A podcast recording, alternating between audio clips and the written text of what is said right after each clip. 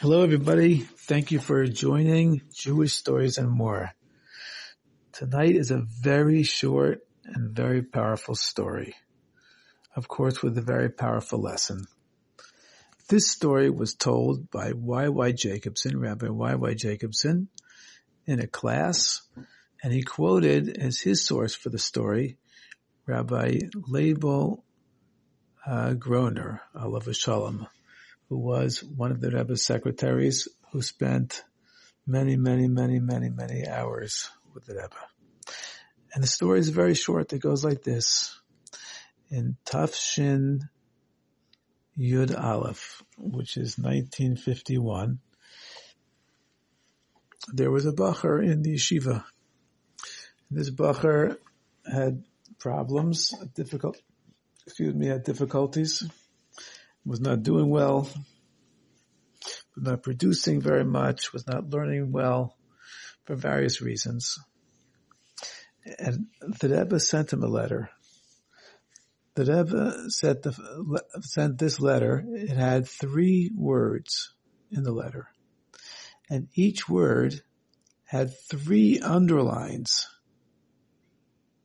So one word and it was underlined three times by the Rebbe the Rebbe wrote a second word and it was underlined by th- three times by the Rebbe.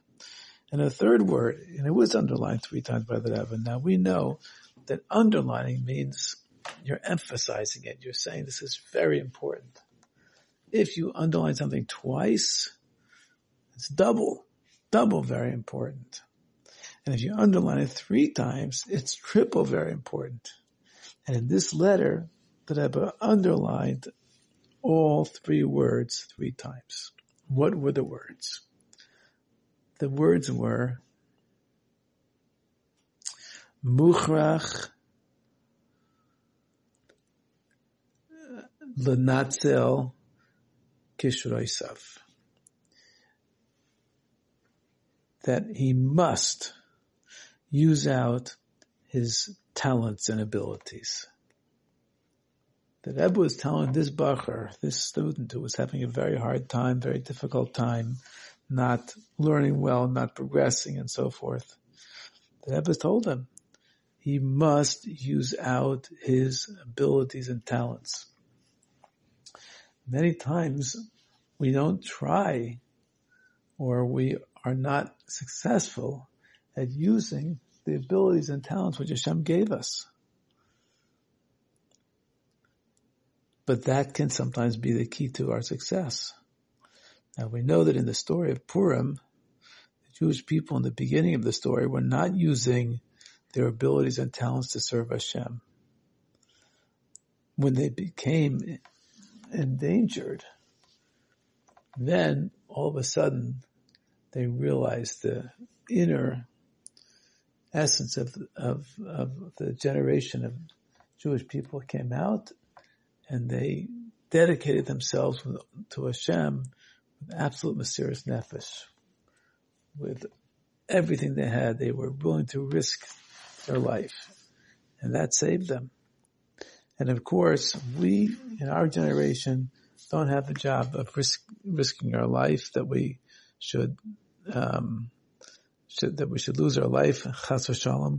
What we want to do is have mesirus nefesh in a living way. That is to give it all we've got, to give it all of our abilities, all of our strength, to try as hard as we can and use all of the natural gifts and abilities which Hashem gave us to serve Him and to do good things and to learn Torah, to do mitzvahs. And that way we will succeed.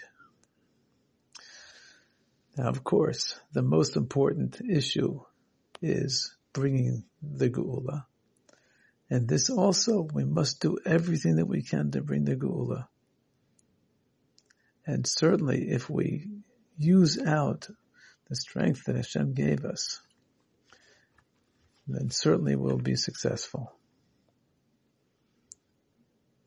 May Hashem help that we should go beyond our expectations in learning Torah, beyond our expectations in doing mitzvahs, goodness and kindness and good midos.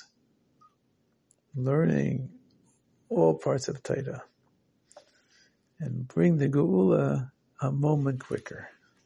Thank you for joining Jewish Stories and More.